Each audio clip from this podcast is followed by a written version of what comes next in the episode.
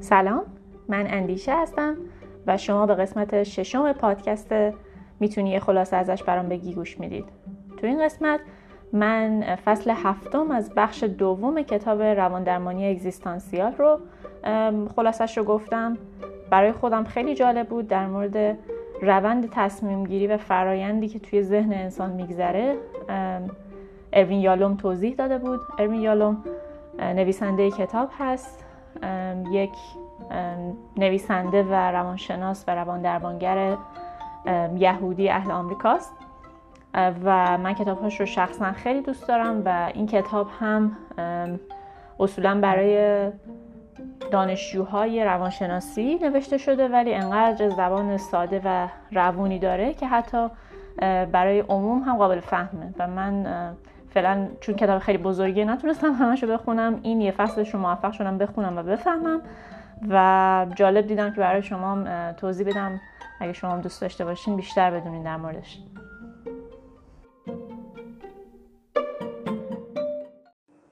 همونطور که گفتم این فصل هفتم کتاب روان درمانی اگزیستانسیال هست با عنوان خواستن.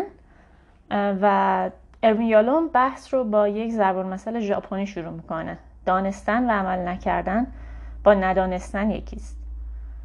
یالوم توی این فصل از کتاب میاد نظریه های آدم های مختلف راجع به مفهوم اراده و انتخاب رو بررسی می‌کنه و کلا فرایند تصمیم گیری رو از سیر تا پیاز شرح میده. یالوم میگه برای اینکه شما تغییر کنید اول باید مسئولیت بپذیرید و به کاری متعهد بشید. اصلا ریشه responsibility هم از response به اضافه ability میاد. یعنی توانایی پاسخگویی. اینکه ما فقط قصد انجام کاری رو بکنیم کافی نیست. این عمل هست که آدم رو مجبور می‌کنه با محیط فیزیکی پیرامونش تعامل کنه و در نهایت سبب تغییر بشه. در جایی از کتاب بحث بر سر این است که آیا اراده همون انگیزه است یا مخالف این همون انسازیه و میگه اگه رفتارای ما از انگیزه هامون سر بزنه خیلی راحت میشه از زیر بار مسئولیت کارامون شونه حالی کنیم. انگیزه می‌تونه اراده رو تحت تاثیر قرار بده ولی با اراده یکی نیست. ما می‌تونیم انگیزه های مختلف داشته باشیم ولی جور دیگه ای رفتار کنیم. اراده بیشتر با خواستن هم معنیه. ریشه خواستن که به انگلیسی میشه ویل هم تصمیم داشتن در آینده رو میرسونه. چون ما هر فعل رو بخوایم در آینده صرف بکنیم در انگلیسی از کلمه ویل استفاده می‌کنیم. یالا میگه پس وقتی از اراده حرف می‌زنیم راجع به آینده داریم حرف می‌زنیم. جایی که تغییر و تحول توش رخ میده. با این حال حتی اگه آگاه باشیم که فقط ما این که مسئول اتفاقایی هستیم که تو زندگیمون رخ میده گرچه ممکنه تلنگری بخوریم اما لزوما تغییر نمی‌کنیم. اگه به خوبی یا درستی چیزی اعتقاد داشته باشیم این تضمین نمی‌کنه بر اون اساس عمل کنیم. حالا یارو میاد میگه که اراده اصلا چطور شکل می‌گیره؟ نظریه اوتورنگ رو میگه یالوم. و اون اینه که اولین باری که کودک در برابر بکن نکن پدر مادر میسته اراده حالا به شکل اراده منفی شکل می‌گیره. و بعدا به دلیل عشقی که حالا به والدین داره این واکنش تهاجمی رو کم کم تعدیل می‌کنه. بنابراین رابطه والد, والد کودک خیلی ظریفه چون این اراده منفی که از بچه سر می‌زنه نباید سرکوب بشه. وگرنه کودک اینجوری نتیجه می‌گیره که بیان خواسته بده و این قضاوت رو به کل قلم رو تصمیم گیری و اراده تعمین میده. به دنبالش حس می‌کنه که نباید اراده کنه و در نتیجه نباید چیزی بخواد و در پی اون احساس گناه در برابر خواستن چیزی شکل می‌گیره. اینه که باعث میشه فرد بحران تصمیم گیری داشته باشه یا وقتی می‌خواد اراده ای رو عملی کنه غرق در احساس گناه ترس یا خجالت بشه. رنگ میگه در عوض این اراده منفی رو میشه جوری پذیرفت که به اراده مثبت تبدیل بشه. یالون ولی تو کتابش توضیح نداده که چطور میشه این کار انجام داد. رنگ علاوه بر این میگه که باید کودک مطیع باشه که بعضی از قوانین جامعه رو پیروی کنه و بفهمه که نمیشه همیشه آدم به ارادش تکیه کنه چون گاهی مخربه.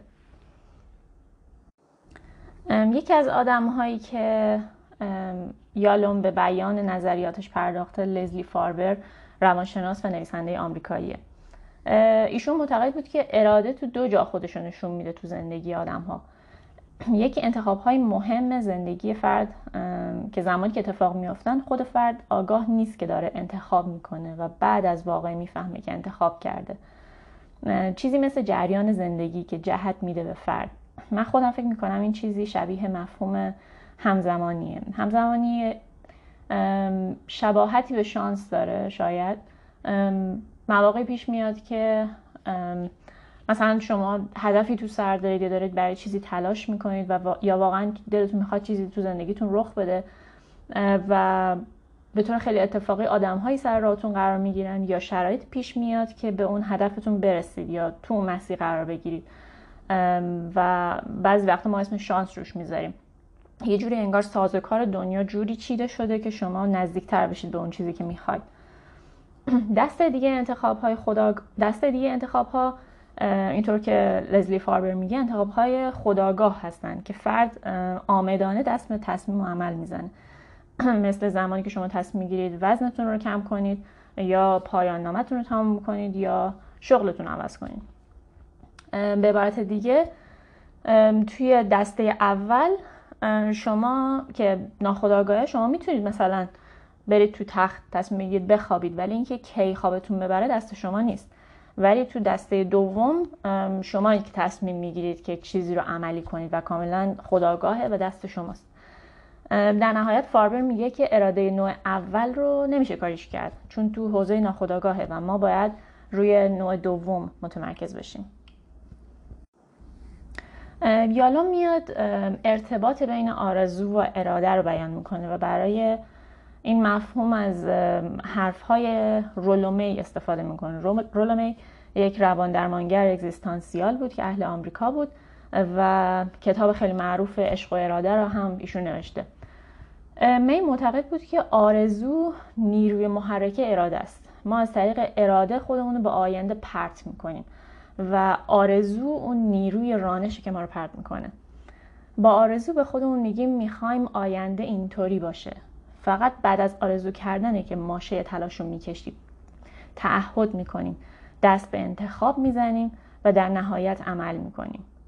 آرزو چاشنی تخیل بازیگوشی رو به اراده اضافه می‌کنه.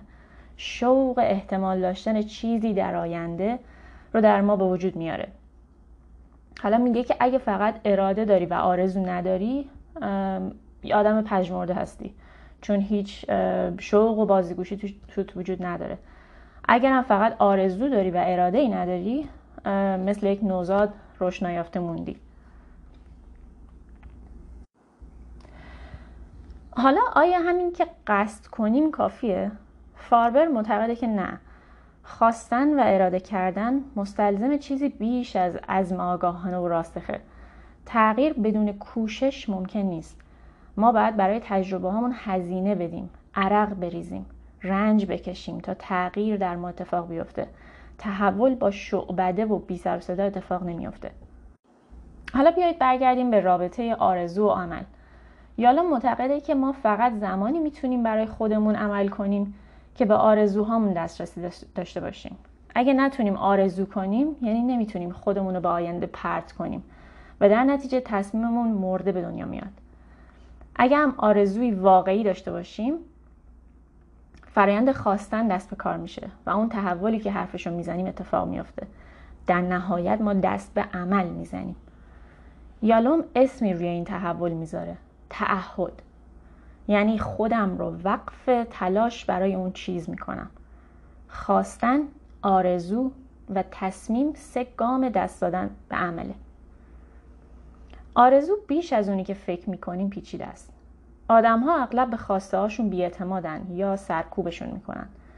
گاهی ما برای اینکه نشون بدیم نیرومندیم سعی می‌کنیم خواسته رو سرکوب کنیم. به این نتیجه می‌رسیم که بهتر خواسته ای نداشته باشیم. چون در اون صورت آسیب پذیر میشیم و مثل یه آدم برهنه در معرض دید بقیه ایم.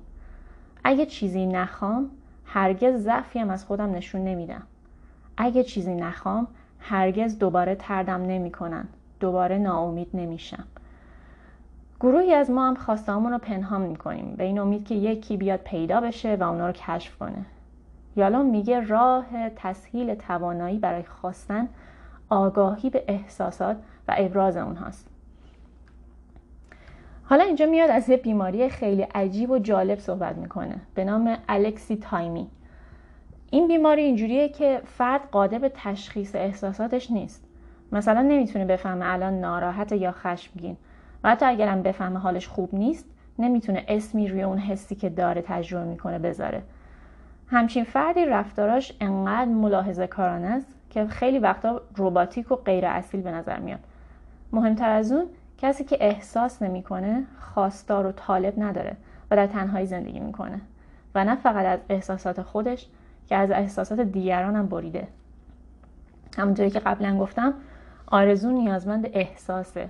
اگه آرزوی فرد بر پایه چیزی غیر از احساس باشه مثلا چاره‌جویی منطقی یا دستاورد اخلاقی دیگه آرزو نیست.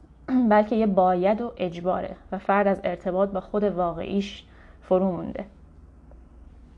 ولی آگاهی به احساس و در نتیجه آرزو حتی اگه alexithymic هم نباشیم گاهی کار دشواریه یالوم از قول فریتز پرلز که اونم یه روانشناس آلمانیه که به خاطر مفهوم گشتال درمانی خیلی معروف شده. با زنش این مفهوم رو کشف کردن و اینو وارد حوزه روان... روانکاوی کردن. حالا ایشون میاد سه تا سوال کلیدی رو بیان می‌کنه. که به ما کمک می‌کنه چیزهایی رو احساس کنیم و بتونیم به سمت آرزوامون هدایت بشیم اون دو تا سوال اینه چه کاری داری می‌کنی؟ چه احساسی داری؟ چه می‌خواهی؟ سوال آخر یک کمی قافل کننده است اما کمک زیادی می‌کنه خواستهامون رو بشناسیم تا وقتی خواسته رو شناسایی نکنیم برآوردنشون تقریبا غیر ممکنه سوی دیگر ناتوانی در آرزو کردن تکانگری یا ایمپالسیویتیه. گاهی افراد برای اینکه نخوان آرزو کنن فرقی بین آرزوهاشون قائل نمیشن. می‌خوان همه آرزوهاشون رو عملی کنن. چنین فردی خود حقیقیش رو نادیده می‌گیره. خودی که یک چیز رو بیشتر و عمیقتر از بقیه چیزها می‌خواد. کسی که به همه آرزوهاش جامعه عمل میپوشونه با کسی که آرزوهاش رو سرکوب می‌کنه فرقی نداره. هر دو از آرزو کردن اجتناب می‌کنن. گاهی هم فرد توانایی رو نداره که کارهایی که تمایل به انجامشون نداره رو بذاره کنار. این رفتار اجباریگری یا کامپالسیویتی نامیده میشه. فرد انقدر مشغول و چنان پر کاره که حس می‌کنه نه وقت داره و نه حق داره لحظه وایسه و از خودش بپرسه دقیقا چی می‌خواد. یالا میگه تصمیم پل میان آرزو و عمله. تصمیم گیری به معنی متعهد کردن خودمون به زنجیره ای از کردار هاست. اگه عملی از فرد سر نزنه نشون میده که تصمیم حقیقی نبوده بلکه فرد فقط با تصمیم بازی کرده. حالا تصمیم ها چرا انقدر دشوارن؟ یالا میگه یک دلیلش محروم شدن از راه های چاره دیگه است. وقتی مجبور میشیم از سایر گزینه ها چشم بوشی کنیم این حس به اون دست میده که گزینه‌ای وجود دارن که هرگز دیگه بر نمیگردن. تصمیم گیری دردناکه چون نشون دهنده محدودیت امکان هاست و هرچه امکانهای ما محدودتر باشن خودمون رو به مرگ نزدیکتر حس می‌کنیم. به این میگن اضطراب اگزیستانسیال. ما همه هزیان استثنا بودن داریم. این ایده که گرچه دیگران ممکنه با محدودیت مواجه بشن ولی ما خاص و مستثنا هستیم و فراسوی قانون طبیعت وایسادیم. رشد یافتگی و شجاعت در اونه که بتونیم چشم پوشی کنیم و خرد در اونه که جویای راههایی باشیم که ما رو به کمترین چشم پوشی ممکن وامی دارن. نگفتن به اندازه آری گفتن مهمه. توانایی چشم پوشی از یه سری انتخابا یعنی ما قدرت اینو داریم که تمام و کمال هزینه نرسیدن به بعضی انتخابامون رو بپذیریم. تصمیم فرد رو با محدود بودن امکاناتش مواجه می‌کنه. و باور غلط استثنا بودن رو به چالش می‌کشه. و از اونجا که تصمیم ما رو به پذیرش مسئولیت شخصی و تنهایی اگزیستانسیالمون وامی داره اعتقاد رو به وجود یه نجات دهنده قایی مورد تهدید قرار میده. دیگه فکر نمی کنیم ما همطوری نشستیم و یه نفر میاد پیدا میشه که ما رو از تصمیم گیری رها می‌کنه و برامون میاد تصمیم می‌گیره. همچنین داستانی وجود نداره. دلیل دیگه ای که یالوم میاره در برابر سوال چرا تصمیمات دشوارن اینه که گاهی تصمیم برای ما دشوارن چون احساس گناه به اون دست میده با فرایند انتخاب کردن. به اعتقاد یالوم بهترین راه یا شاید تنها راه کنار اومدن با این احساس گناه که از اینجا ناشی میشه که داریم به حقوق خودمون یا دیگری تجاوز می‌کنیم جبرانه. ما نمی‌تونیم برای گذشتمون اراده کنیم نمی‌تونیم چیزی رو اراده کنیم که در گذشته تغییر بدیم. فقط با تغییر آینده است که می‌تونیم گذشته رو جبران کنیم. یالوم حالا میاد راههایی رو میگه که ما معمولا انتخاب می‌کنیم برای اینکه از تصمیم گرفتن و چشم پوشی از بعضی تصمیم دیگه دوری کنیم. اونا این است معاوضه کاستن از ارزش راه های انتخاب نشده سپردن اختیار تصمیم گیری به دیگران و تصمیم رو به عهده چیزی گذاشتن. من میام از معاوضه شروع می‌کنم. ما گاهی تصمیم گیری برامون به این دلیل سخته که باید از یک امکان صرف نظر کنیم. پس برام راحت که موقعیت رو طوری تنظیم کنیم که از این میزان این چشم پوشی کاسته بشه. مثلا داستان زنی رو یالوم میگه که شوهرش یک سال بود ترکش کرده بود ولی هر از گاهی برای رابطه جنسی فقط برمیگشت و این خیلی زن رو آشفته کرده بود و وسواسگونه می‌خواست کاری بکنه که مرد برگرده.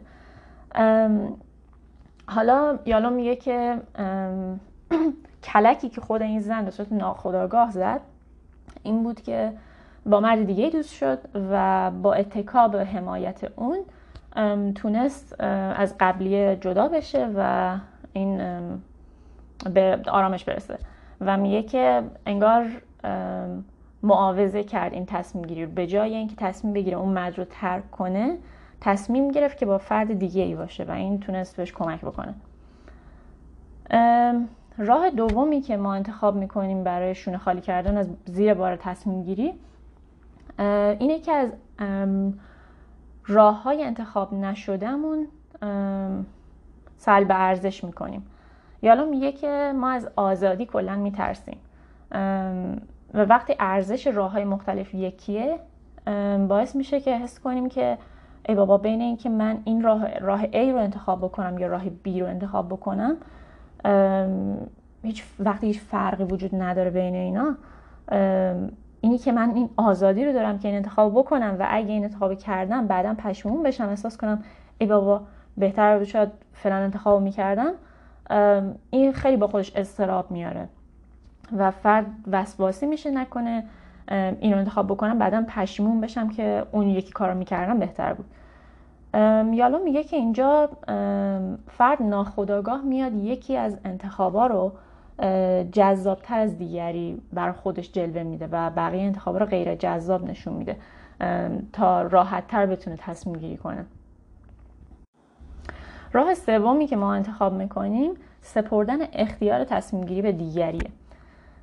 کلا تصمیم گیری پدیده دردناکیه و ما رو با این حقیقت روبرو می‌کنه که ما تنهاییم و خودمونیم که مسئول, مسئول وضعیت خودمونیم. اگه فرد بتونه مسئولیت انتخاباش رو به عهده دیگری بندازه می‌تونه از درد تنهایی خلاص بشه. اریک فروم میگه آدما همیشه توی جنگی به آزادی هستن. از یه طرف تلاش بیامانی دارن تا آزادی بیشتری پیدا کنن ولی از اون طرف منتظر فرصتی هستن تا از تصمیم گیری صرف نظر کنن و بار تصمیم گیری رو به دوش دیگری بندازن. یالا میگه این سازوکار خیلی جاها با تعلل و اهمال کاری نشون میده. مثلا فرد انقدر کمکاری می‌کنه یا بد کار می‌کنه تا اینکه آخر سر اخراجش می‌کنن در بیرون شاید اینطوری به نظر بیاد که کارفرما اونو نخواسته و اخراجش کرده ولی در واقع اون کارمند بوده که درونن می‌خواسته استعفا بده ولی جرأتش رو نداشته و با کمکاری سبب شده که اخراج بشه و دیگه خودش نخواد تصمیم بگیره که استعفا بده. من فکر می‌کنم این توی رابطه و مثلا برکاپ هم می‌تونه خودش نشون بده. مثلا یک طرف رابطه انقدر رفتارهای ناراحت کننده یا مثلا سردی نشون میده که طرف مقابل مجبور بشه که رابطه رو به هم بزنه به خاطر اینکه خودش توانایی اینو نداره که این تصمیم بگیره. مورد چهارم تصمیم رو به عهده چیزی گذاشتن هست. یالا میگه این همون فال گرفتنه. ما سعی می‌کنیم با انتقال مسئولیت تصمیم گیری به عهده یه عامل بیرونی از رنج اگزیستانسیال ناشی از تصمیم گیری در امان بمونیم. مورد دیگهش می‌تونه قانون باشه. وقتی شما خودتون رو تو فرایند تصمیم گیری شریک بدونین که همون فرایند دموکراتیک رو داریم در حرف می‌زنیم مسئولیت اجراش رو هم میپذیریم. وقتی در برابر تصمیمی که یکی دیگه رودشمون گذاشته قرار می‌گیریم یا در برابرش خونسا هستیم یا باش مخالفت می‌کنیم. حالا یالو میاد میگه که اینکه بپذیریم یه قوانین ثابت و درست ثابتی وجود دارن که درستی و نادرستی امور رو تعیین می‌کنن این خوشی راهیه که ما باهاش بتونیم از زیر بار تصمیم گیری خلاص بشیم. من مثالی که خودم براش دارم اون زمانیه که میذاشتن توی مدرسه و دانشگاه برای اعتراض زدن به امتحانا. و یادم خیلی وقتا می‌تونستم قسم بخورم که راهی که برای یه مسئله نوشتم درسته و حتی خود استاد و معلمم تو دلش قانع می‌شد حس می‌کنم. ولی این استدلال رو که اگه برای شما استثنا قائل بشن باید برای بقیه هم این کار بکنن. این نشون میده که اون آدم این رویه رو پیش می‌گیره. که یه قانونی هست که اینجا به جای من تصمیم می‌گیره و با این کار خودش رو از این دردسر خلاص می‌کنه که بخواد باقی برگاه امتحانی و باقی شکایت رو دونه دونه وارسی کنه و بیاد برای هر کدومشون خودش تصمیم بگیره. اینو کاملا به عهده قانون می‌ذاره. تو بخش بعد یالا میاد از راهبرد اسلوب تصمیم گیری حرف می‌زنه. میگه که تغییر و تحول بدون تلاش ممکن نیست و تصمیمی که ماشه این تلاش رو می‌کشه. یالا میگه یه راه این که در مواقع استراب و استیصال بتونیم از این حس خلاص بشیم اینه که از خودمون بپرسیم چه راه چاره به ذهنت می‌رسه. این سوال کرختی رو از بین می‌بره و کمکمون می‌کنه نقشه طراحی کنیم. اصل مهم دیگه اینه که اختیار تصمیممون رو داشته باشیم. تصمیمی که یکی دیگه برامون بگیره دیگه تصمیم نیست. در واقع ما وقتی متحول میشیم که خودمون تصمیم رو گرفته باشیم. فقط در این صورته که تعهد کامل داریم. یالا میگه این رو هم باید بیاد داشته باشیم که تصمیم گرفتن و فرایند تصمیم گیری با گرفتن یه تصمیم یا شکست تو گرفتن یه تصمیم تموم نمیشه. فرد باید بارها و بارها تصمیم گیری کنه. عمل نکردن به یه تصمیم به معنی از دست رفتن فرصت برای همیشه نیست. لزومی نداره عواقب برای تصمیم بعدی داشته باشه. همون یه دونه تصمیم. و همیشه فرصت هست برای تمرین کردن. حالا گرچه این راهکارهای خداگاهانه مفیدن ولی بعضی وقتا کارکرداشون محدوده. چون اون چیزی که معزل میشه برای فرد برای تصمیم گیری خیلی ریشه‌ای و ناخداگاهه و دسترسی آسون بهش ممکن نیست. اینجا یالون باب رویکردهایی به تصمیم در سطح ناخداگاه رو باز می‌کنه. یالون میگه باید به طور غیر مستقیم اراده رو تحت تاثیر قرار بدیم. همونجوری که کارن هورنای میگه هیچکی داره نقص مادرزادی اراده نیست. همه اراده دارن. بعضی وقتا فقط اراده فرد ضعیفه چون تو کودکی سری مانع وجود داشته که راه تکامل اراده رو سد کرده. و بعدها این عوامل و این مانع ها درونی شدن باعث میشه دیگه فرد تو بزرگسالی هم نتونه تصمیم بگیره و عملش کنه. حتی اگه هیچ مانعی هم سراش نباشه. یالا میاد حالا یک راه قدم به قدم برای بیدار کردن اراده برامون میگه. قدم اول مشخص کردن چارچوب یا چشمانداز تصمیمه. میگه که تو برخی موقعیت ها ما نیاز داریم زاویه دیدمون رو تغییر بدیم اگه شما مثلا فقط به یه تیکه کوچیک قالی نگاه کنید جزئیاتش خیلی میاد تو چشمتون.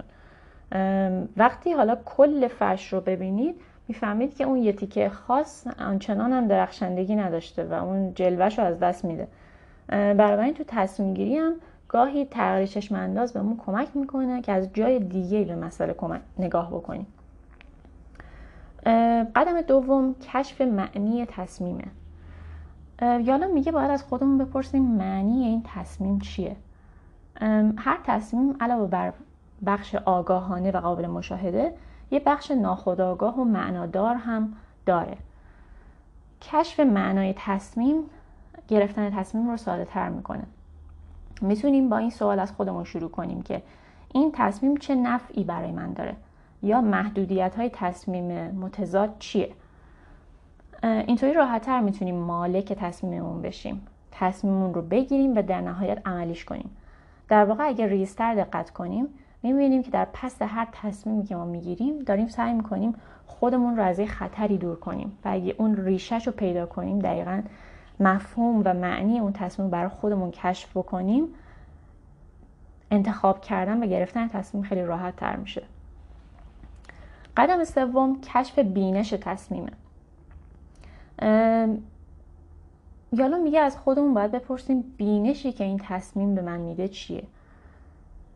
اون معتقده که گاهی دلیل تغییر نکردن و متحول نشدن دست نیافتن به بینش کافیه. در واقع تغییر باعث میشه خودمون رو بهتر بشناسیم. یه بینش عمیقتری نسبت به خودمون پیدا کنیم. وقتی ما تصمیم می‌گیریم یک دنیای متفاوت میآفرینیم که توش حقایقی در مورد خودمون رو که قبلا از خودمون پنهان کرده بودیم کشف می‌کنیم.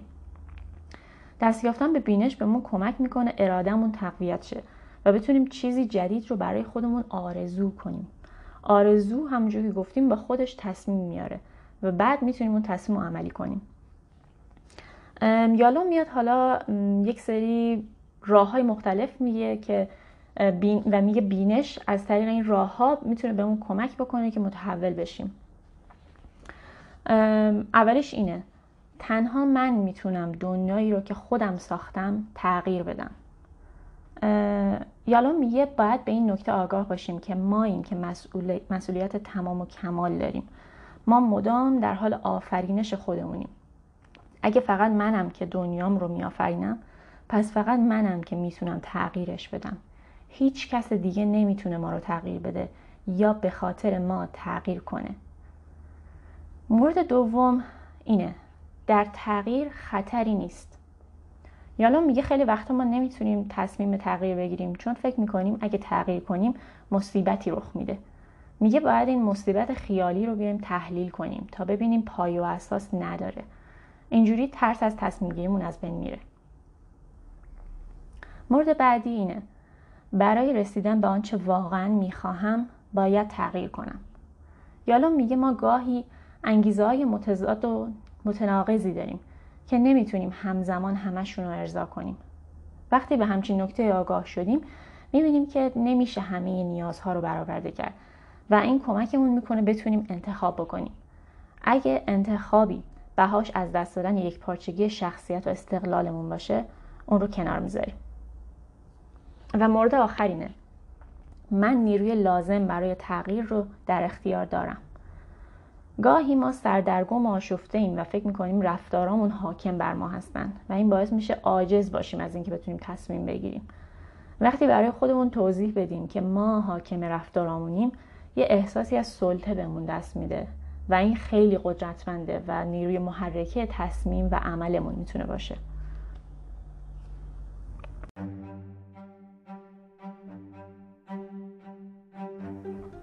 خب این قسمت ششم پادکست می‌تونی خلاصه ازش برام بگی بود.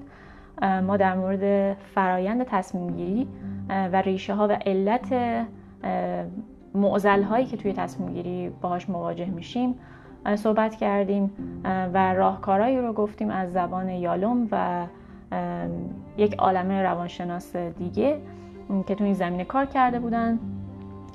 و گرچه پیشنهاداتش و حرفهاش یالوم بیشتر برای روان درمانگران بود. ولی به نظرم خیلی قابل عمل برای خود هر فردی هم هست. بدون اینکه بخواد روان درمانگر باشه. ما می‌تونیم خیلی از این ایده ها رو روی خودمون هم پیاده کنیم توی زندگی خودمون هم عملی کنیم. و به نظرم آگاهی از این خیلی می‌تونه بهمون کمک بکنه. امیدوارم شما هم خوشتون اومده باشه از این قسمت. اگه نظری دارید حتما بهم خبر بدید. و همچنان اگه شما هم دوست دارید قسمتی از این پادکست رو به عهده بگیرید و در مورد کتابی که دوست دارید حرف بزنید برامون به هم خبر بدید. تا قسمت بعد فعلا.